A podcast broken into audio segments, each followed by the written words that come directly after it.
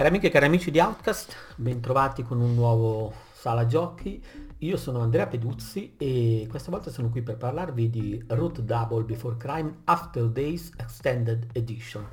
che è una visual novel, una visual novel giapponese eh, che è uscita in realtà su Switch eh, lo scorso 26 novembre ma che tuttavia in realtà risale effettivamente al 2012. Si tratta di un gioco sviluppato da uh, Power assieme a Yeti, uh, spero si dica così, nato su Xbox 360, arrivato poi credo sempre in giapponese su Uh, PlayStation 3, PlayStation Vita in quella che era già la versione extended tra il 2013 e il 2014, adesso arriva su Switch, uh, ci arriva in lingua inglese e insomma ora c'è la possibilità di giocarci comodamente in occidente, diciamo così. Uh, è arrivato su Switch tra l'altro la versione extended. E di che cosa parliamo? Di un gioco che ha un, non so, è quasi un, un, un disaster movie semi-fantascientifico, nel senso che siamo eh, nel 2030, quindi in un futuro molto, molto prossimo, e eh, in questa sorta di eh, città laboratorio, diciamo così, che eh, è più o meno isolata dal mondo esterno, nel senso che bisogna avere dei privilegi particolari per lasciarla e che ricorda moltissimo per certi versi il quartier generale della NERV eh, c'è un incidente, questo incidente proprio all'inizio del gioco, un'esplosione, questa esplosione blocca la struttura e innesca la trama, una trama che è possibile seguire attraverso due percorsi, scegliendoli fin dall'inizio, e questi due percorsi sono, diciamo, il primo quello della, di un membro di una squadra di soccorso che viene andato sul posto, che è eh, Watase Kasagi, oppure eh, da parte di eh, Natsuiko Tenkawa, spero di averlo pronunciato correttamente, che invece è uno studente che è rimasto invece intrappolato nella struttura. Ha detto che in realtà poi anche il, la squadra di soccorso rimane intrappolata, per cui in qualche modo diciamo la, eh, lo spazio della storia viene condiviso da entrambi i corsi, però diciamo, sono comunque due storie diverse che offrono anche punti di vista diversi su, sulla stessa faccenda, è un po' una non so, c'è questa atmosfera dell'escape room perché appunto davvero tutti rimangono interpolati, tutti devono fare in qualche modo i conti con quelli che sono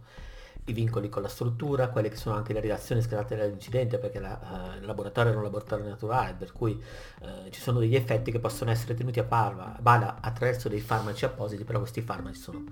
in quantitativi limitati. E niente, poi c'è tutta questa storia con i suoi personaggi, sono nove personaggi principali, compreso il protagonista, e eh, mescola ritmo, colpi di scena, sequenze drammatiche, anche momenti spaccati di vita, ed è effettivamente in realtà una visual novel giapponese con una storia classica, perfetta perché ad esempio come me è orfano in questo momento di Persona 5 perché offre per certi versi alcuni momenti di interazione, tutto quel genere diciamo così di tutte quelle parti narrative di Persona 5 che sono eh, esterne al combattimento, perché carità poi è un'altra cosa, però in generale gli amanti degli anime troveranno pare per i loro denti e va più che bene per, per chi ama diciamo questo tipo di narrazione.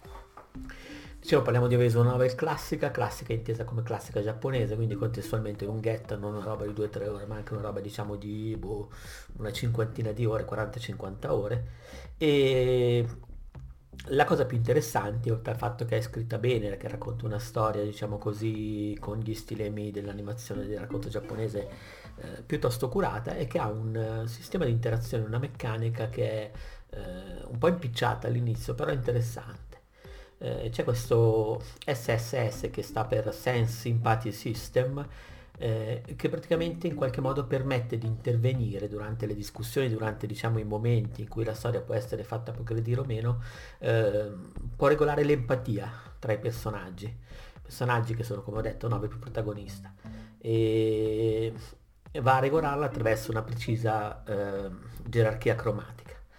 Eh, ci sono dei rami di, di interazione che sono quelli blu, che sono quelli diciamo così facoltativi, ma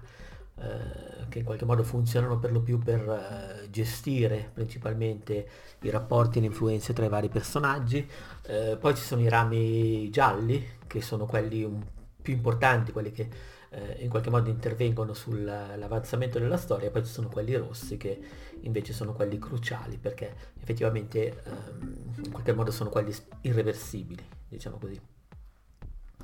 E è interessante perché appunto in, bisogna gestire eh, questo flusso, questo anagramma, queste linee così eh, a favore di un personaggio durante una discussione, ci sono proprio le nove slot con ciascun personaggio e bisogna in qualche modo muovere queste linee per eh, in qualche modo partecipare all'andamento della discussione, per cui se noi a un certo momento eh, dal nostro punto di vista del personaggio di turno ci avviciniamo a un determinato personaggio, aumentiamo l'empatia verso la sua posizione, magari eh, ci piace di più, andiamo più d'accordo e quindi in qualche modo indirizziamo la storia in una certa direzione. Poi se no in realtà possiamo allontanarci, stare nel centro oppure eh, prendere anche le distanze da alcuni personaggi eh, per mostrare diciamo, il, nostro, il nostro disappunto. Questa cosa tra l'altro eh,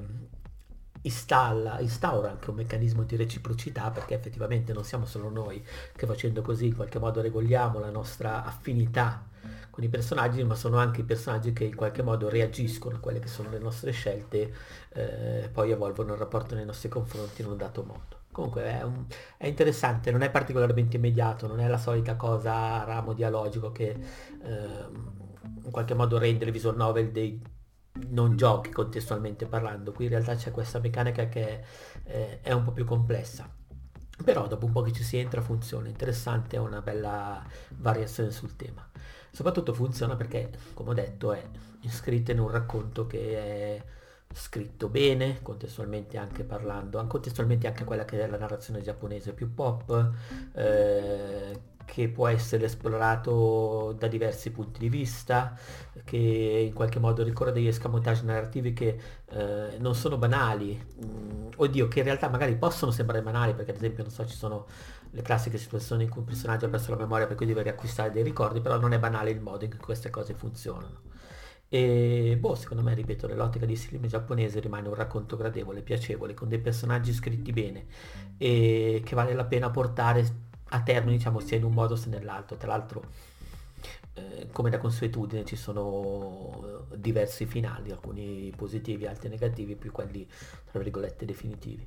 Eh, di nuovo abbiamo buona costruzione della pensione, ci sono colpi di scena interessanti, arricchiti dalla doppia prospettiva, c'è il, eh, tutto il gioco è doppiato, doppiato in giapponese, poi ci sono i sottotitoli in inglese, quindi in qualche modo questa cosa eh, mi va a genio, perché in realtà io sono proprio abituato a spararmi anche gli anime su, su Netflix eh, in giapponese, proprio per questioni di sonorità, anche se non ci capisco una mazza, e in definitiva lo promuovo. È un gioco interessante, recuperatelo su Switch, tra l'altro il fatto che sia portatile lo rende ancora più piacevole, tra l'altro io di nuovo rinnovo ad Atlus eh, eh, il, il, gesto di pietà in modo che rendano, portino su Switch tutti i loro giochi, tanto sto giocando anche a Catherine e beh, non ho molto altro da dire. Solido, fatto bene, interessante, fresco, eh, non ci vedo particolari difetti, francamente. Mm, forse diciamo non c'è un, uno dei due percorsi un po' meglio dell'altro in maniera forse un po' troppo sensibile.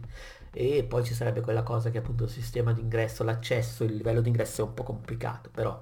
eh, niente di che, perché ripeto, poi alla fine si viene ripagati anche proprio dalla profondità di questo sistema di interazione. Direi che non ho altro da dire, quindi vi saluto e vi lascio. Eh, ci vediamo al prossimo podcast, in realtà me li sparo quasi tutti, quindi che sia di cinema che sia di videogiochi. Alla prossima e ciao!